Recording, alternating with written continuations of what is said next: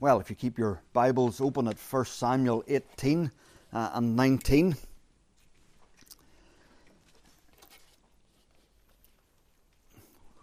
Theme this evening is the trials and preservation of God's King and God's people.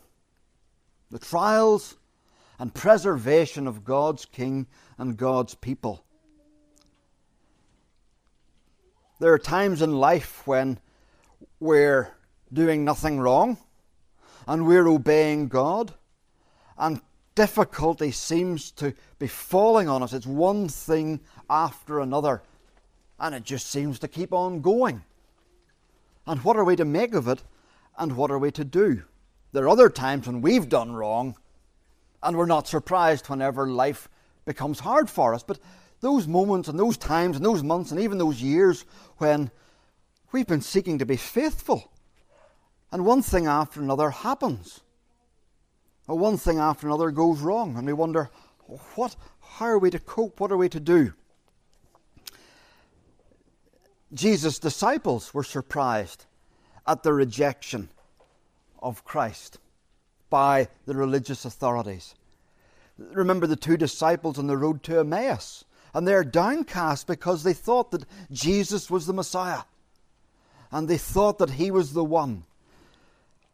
And Jesus says to them, or showed them, that the Christ must suffer. That the Christ must suffer. He showed them that from Scripture. Now, what parts of Scripture might he go to? Yes, he could have gone to Isaiah. He could have gone to all sorts of different places in the Psalms. But where could he have seen an anointed one suffering?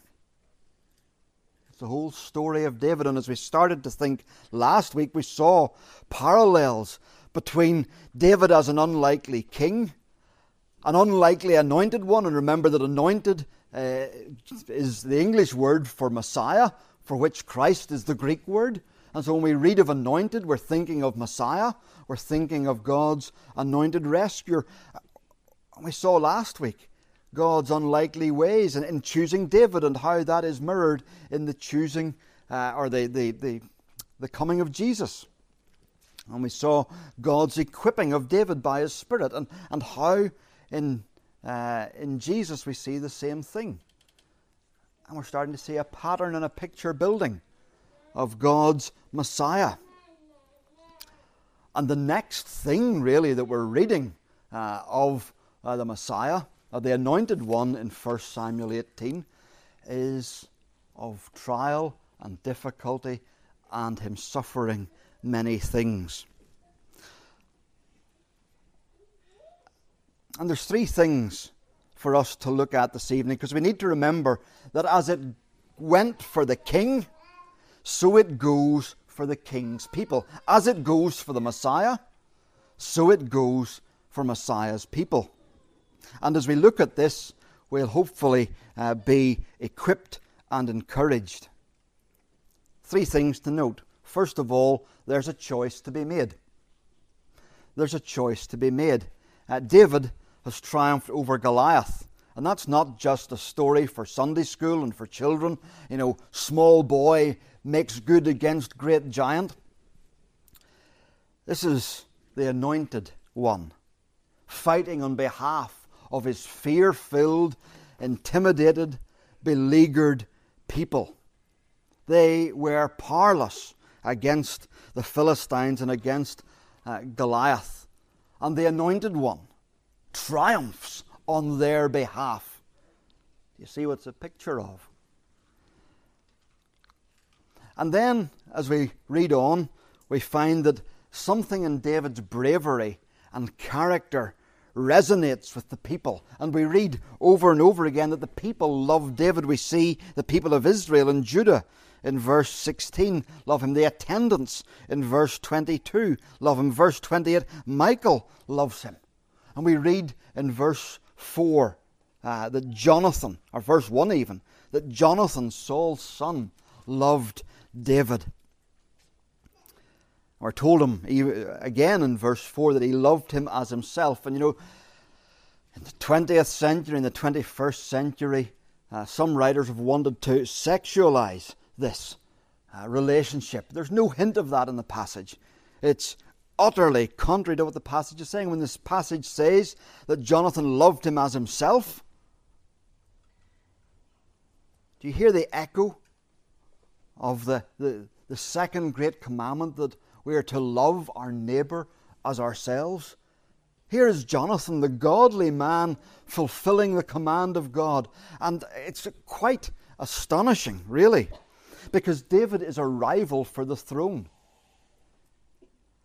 And Jonathan's attitude to David is utterly selfless. And we read that Jonathan in verse 4 took off his robe that he was wearing and gave it to David. He's a prince, he's first in line to the throne. And he takes his princely robe and he gives it to David. And then he takes his, uh, his tunic and even his sword his bow and his belt. Jonathan is giving to David the insignia of his, of his prince, uh, his, his princeliness, the insignia of royalty. He's giving his armour. Jonathan is in effect renouncing the throne and saying to David, Here, this is yours. This belongs rightly to you. Jonathan is a man of godliness and clear sightedness. We need to remember that Jonathan, you know, sometimes in our children's story Bibles, we've got these pictures of David and Jonathan. They're, they're two boys and they're about 15, uh, and they're pals and they're mates. That's not it at all. Uh, Jonathan is about 27, 20, 23 to 27 years older than David. David is perhaps somewhere around 17. He's not in the army. He's still at home. Remember whenever uh, he came and took on Goliath? But yet he was old enough to be out minding the sheep and fighting a lion and a bear. So uh, to be in the army, he had to be 20. So David's not yet 20. And we know that uh, Jonathan, and whenever he put it together, he's about 27 years older. And so this son who would be king, this prince, this senior commander of Saul's army, a man of immense bravery himself, takes his royal regalia and his sword. Jonathan was a, a fearsome warrior, and he lays it at David's feet. It's a giving of allegiance, it's a stepping away from the throne. Jonathan has made his choice. Who will be king? Jonathan says, The Lord's anointed will be king. What a contrast with Saul as we see it unfolding the rest of the chapters. As David's success grows, we read that the Lord is with David, but the Lord is not with Saul. And Saul becomes consumed with jealousy. We read that in verse, uh, in verse 8. Um,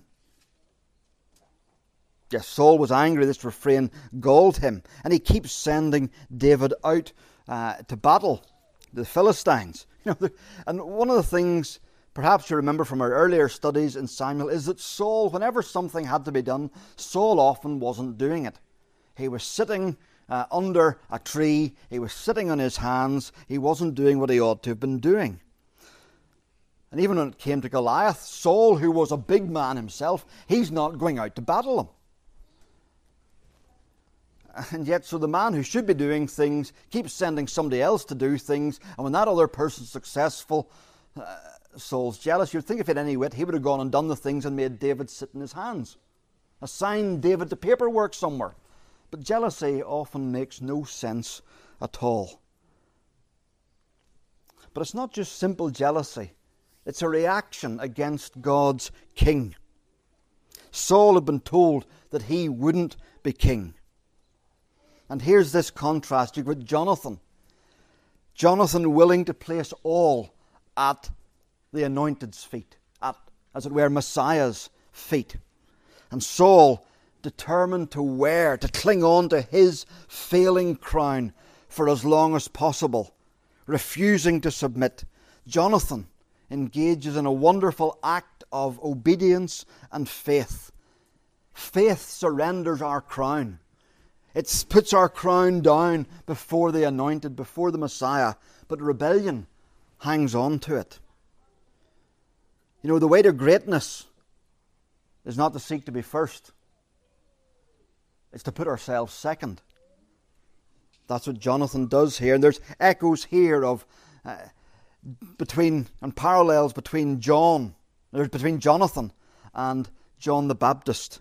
Remember John the Baptist saying about Jesus, He must become greater and I must become less. And then Jesus said of John the Baptist, I tell you the truth, among those born of woman, there has not been anyone greater than John the Baptist. Jesus lifted him up because John had, as it were, placed himself low before him. Greatness, greatness comes when we acknowledge God's King instead of contending with the King for supremacy. So there's a choice to be made. So, who are you? Are you a Saul or are you a Jonathan? Anyone listening who hasn't yet put their trust in Jesus Christ, what you're really doing is saying, I'll hold on to my failing crown. I'm going to hold on to I, I won't I won't bow the knee before King Jesus. I'm going to hold on to this. And we see with Saul the chaos, the carnage, the pain, and the failure that that brings. Saul looks miserable. Jonathan looks heroic. And so, for those of us who have put our trust in Christ, will we bring everything and put it? Will we bring all before the King and say, Here, Lord Jesus, it's all yours? Or there areas of our lives where we want to, to hold on to our crown and say, I'm going to be king, I'm going to be queen in this corner of my life. And notice that Jonathan does this. He bows the knee to the Messiah.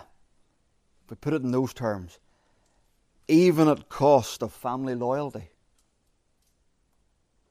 even at cost of family loyalty. It's going to cause a, a rupture uh, in the family with his father. His father will have harsh and unpleasant words to say to Jonathan later on. There is a choice to be made.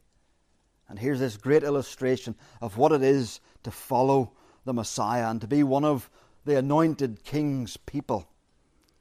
So there is a choice to be made, and then secondly, there are trials to be faced there are trials to be faced. Uh, Saul's jealousy begins to take over. And you get a little study in jealousy here. You know, Saul starts to meditate on a silly song, on a throwaway line, and he starts to meditate on it, and it gets under his skin. And isn't that sometimes how jealousy works in us? Somebody says something and it's off the cuff and they didn't mean it, but it gets under our skin and we can't let it go and it niggles and it burns and it poisons and it rots in our head until it's decayed all through our thinking and its toxin is spread.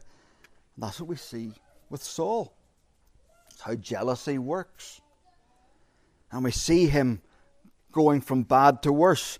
We see, I think it's eight attempts in those two chapters on David's life uh, three spear throwing incidents.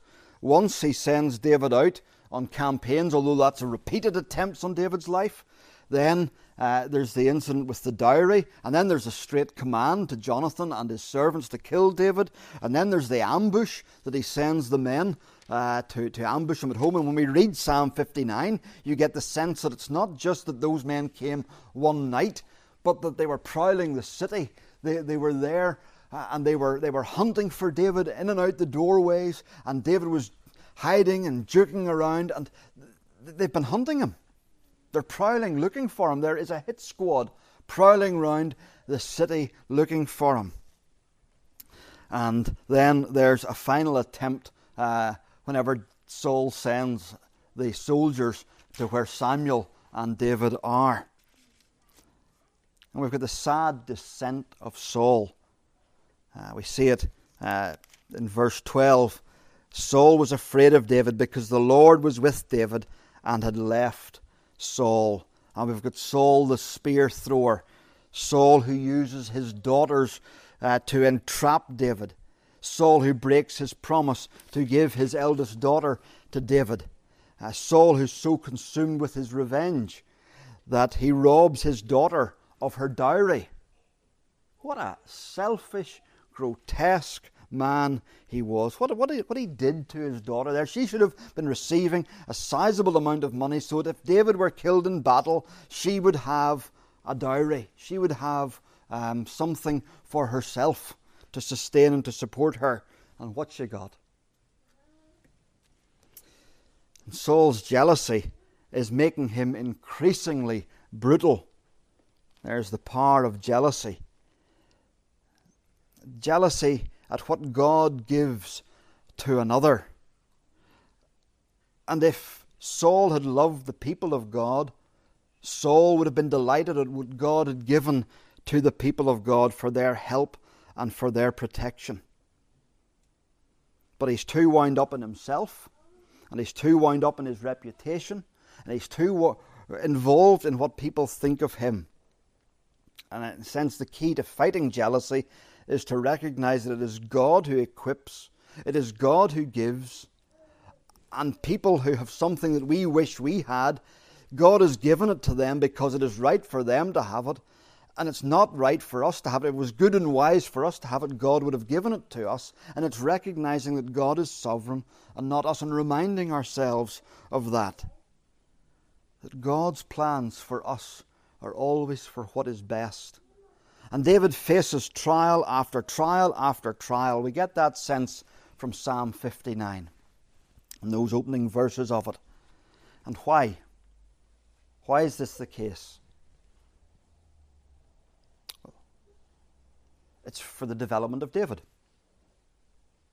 James 1 verse 2 says, Testing produces perseverance. Romans 5 verse 3 and 4 says, We know that suffering produces perseverance, perseverance, character, and character, hope, and hope does not disappoint. And we see, and that's, isn't that why we love the Psalms of David?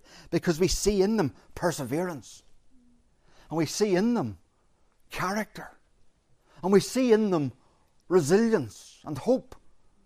Now, if that had not if David had not gone through those trials, we would not have those Psalms, and God's people that have been sustained by those Psalms for three millennia now would not have had that level of sustenance.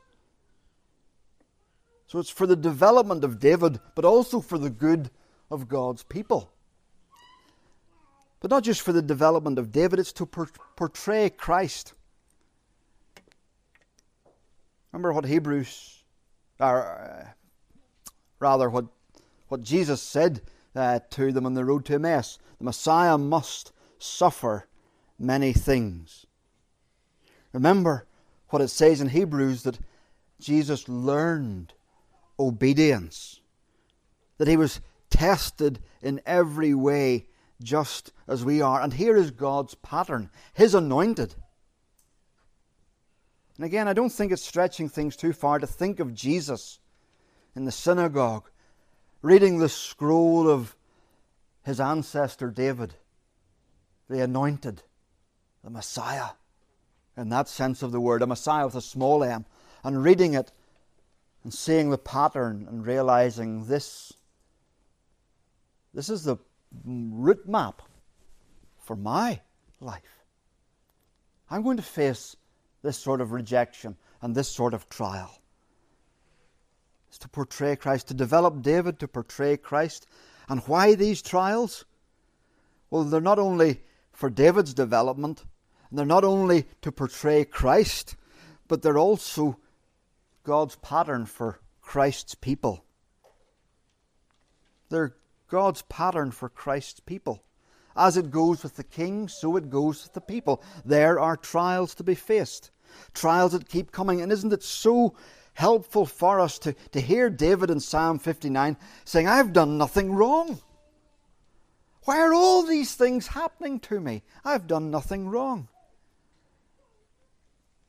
Yes, there's other times when in Psalm 32 where he's done something wrong and he acknowledges that, and we, we know that experience.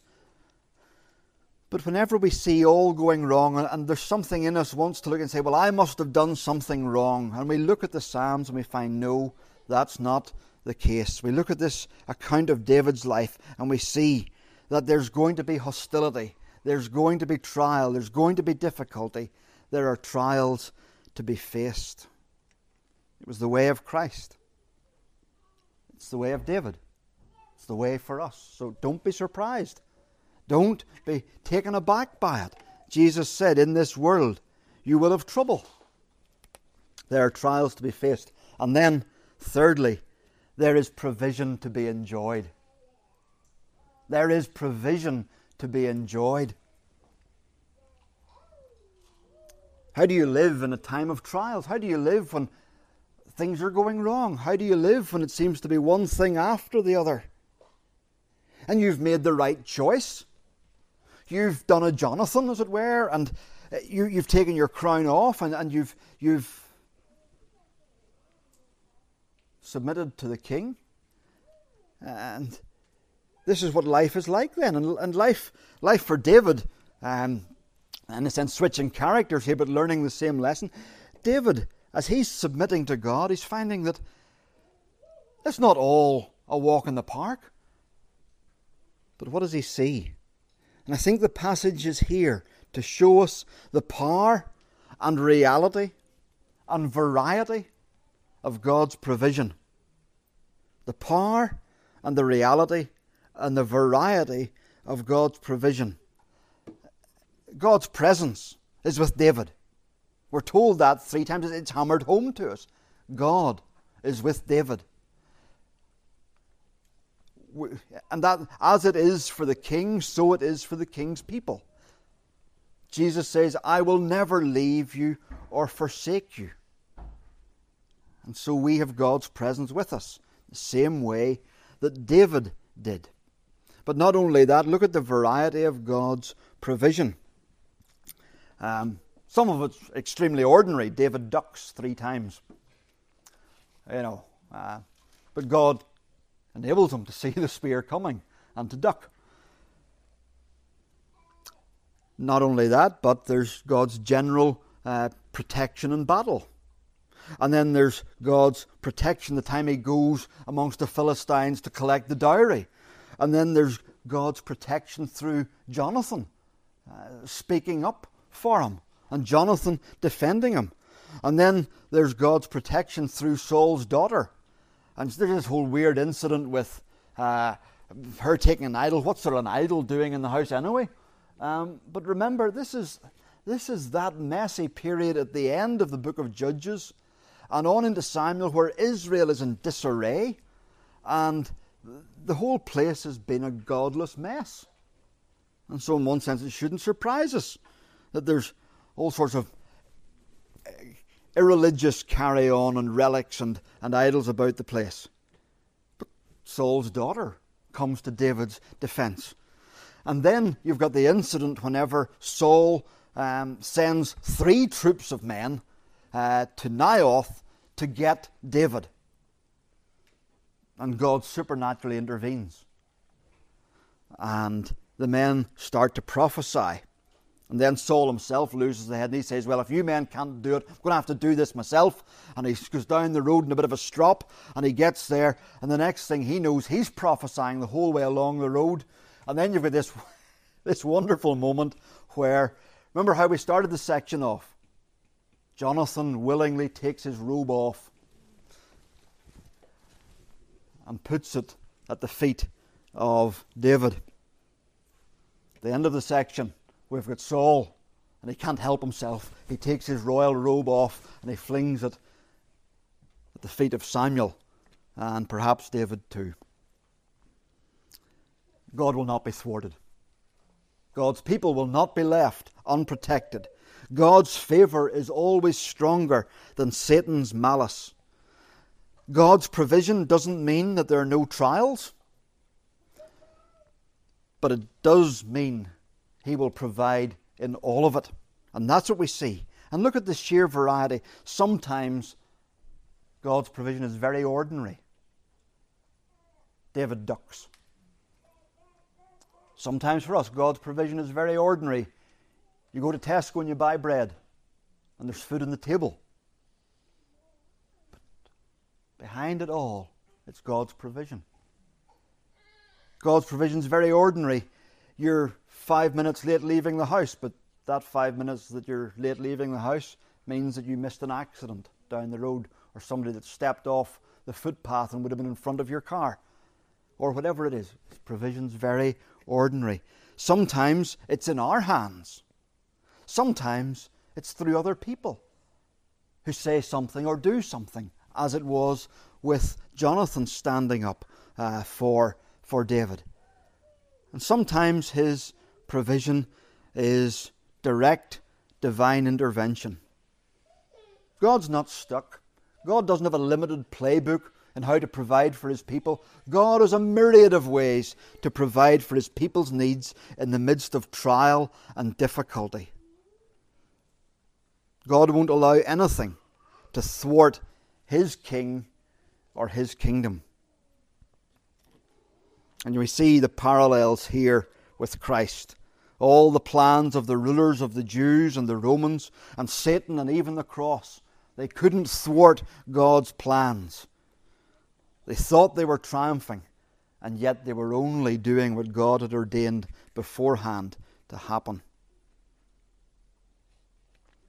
So we have a God who provides, and God's provision is to be trusted and enjoyed. All the, the trials must have perplexed David, but as they perplexed him, the deliverance that kept on coming or the provision that kept on coming must have given him confidence. And I want to finish just with two applications from this. First of all, as we live for our Saviour, seeking to follow our Saviour, and we find whatever trials we go through, you can have confidence in God's keeping. Confidence in God's keeping. That's our first application. There's no need to be thrown by trials. God brings them for our development and for the good of His people and His kingdom. And we can either focus on our trials as if they're surprising, and Peter says, Do not be surprised at the trials that have come upon you. Or we can focus on the God who will equip and protect. And you know, we know what David did. We can read his prayers, and whenever you read Psalm 59, there's just, there's just a, a lovely richness to David's trust. He says, O my strength, I watch for you. He says at the end of it, he says, They return at evening, snarling like dogs, but I will sing of your strength. And then there's a lovely bit. He says, In the morning I will sing of your love. He's going to go and lie down and sleep in peace. He wrote that in Psalm 4. But he's going to do it again here. Because God will keep him safe. There's a hit squad looking for him at night. And he says, Well, I'm going to get up in the morning and sing of your love. Confident that God will have protected and provided for him. For you are my refuge in times of trouble. O oh, my strength, I sing praise to you. Oh, we can have confidence in God's keeping.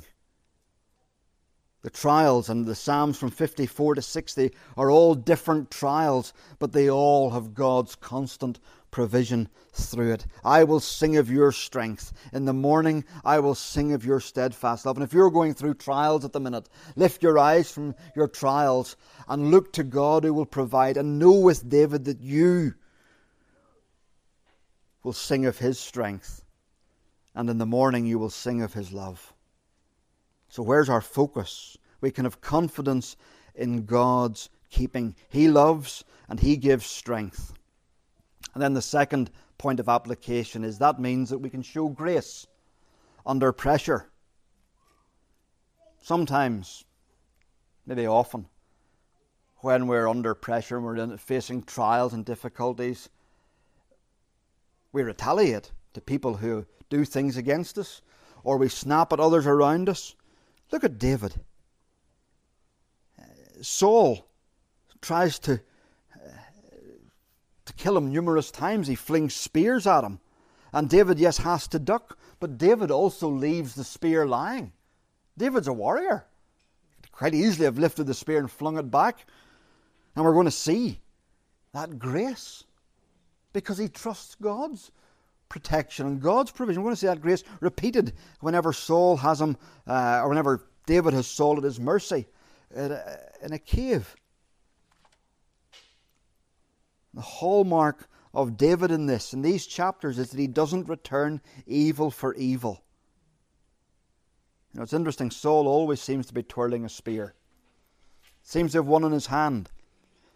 And sometimes we can be like that, where we have words going round our head, and if somebody says something to us, we've got the reply ready to, to, to hurl at them.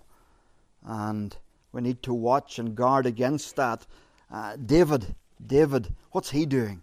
He, he's busy taking it all to God. Now, God, you deal with him, you judge him, you, you sort it out. I'm going to sing of your love for me. His focus is right. And that allows him to respond with grace under pressure.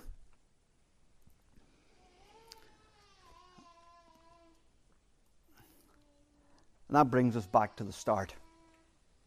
We have a choice who's going to be king?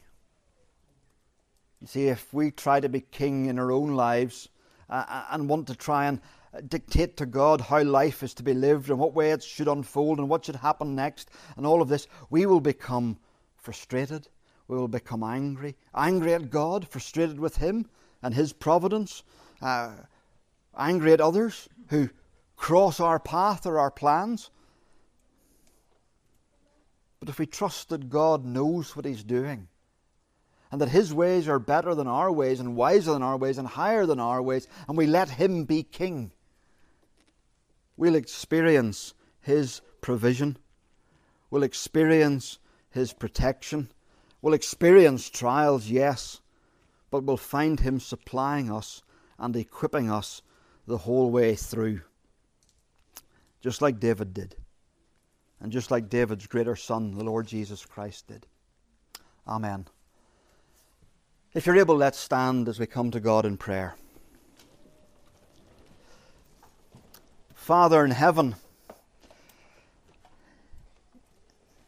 you have mapped out in David's life this uh, wonderful portrait where we can see something of our Saviour and something of us.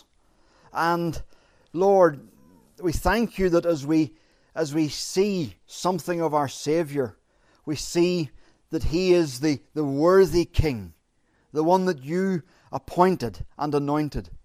And Lord, we come and help us to take the crown off our head and to put it down and to leave it down.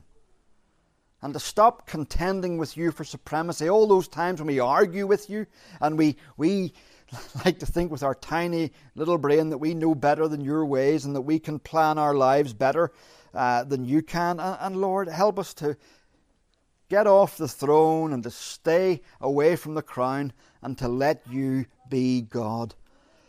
And Lord, help us, help us, help us to, to trust that your ways, when you take us through trials, are for our good and for the good of your people, for our strengthening and development, the way it was for David.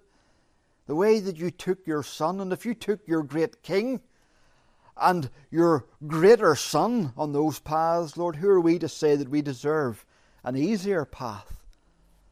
And so, Lord, help us to know that as you took David on that path for his good, and as a Saviour went on that path so that he could be our Saviour, that your ways are always good. They are truth and mercy sure. And Lord, thank you that as we walk down whatever path we go on, um, uh, sorry, whatever path you take us on, that you will provide for us. And thank you that over and over again we see you doing it, sometimes in ordinary ways and sometimes in extraordinary ways. And Lord, help us to look to you the way David did to the God who is our strength, to the God who loves us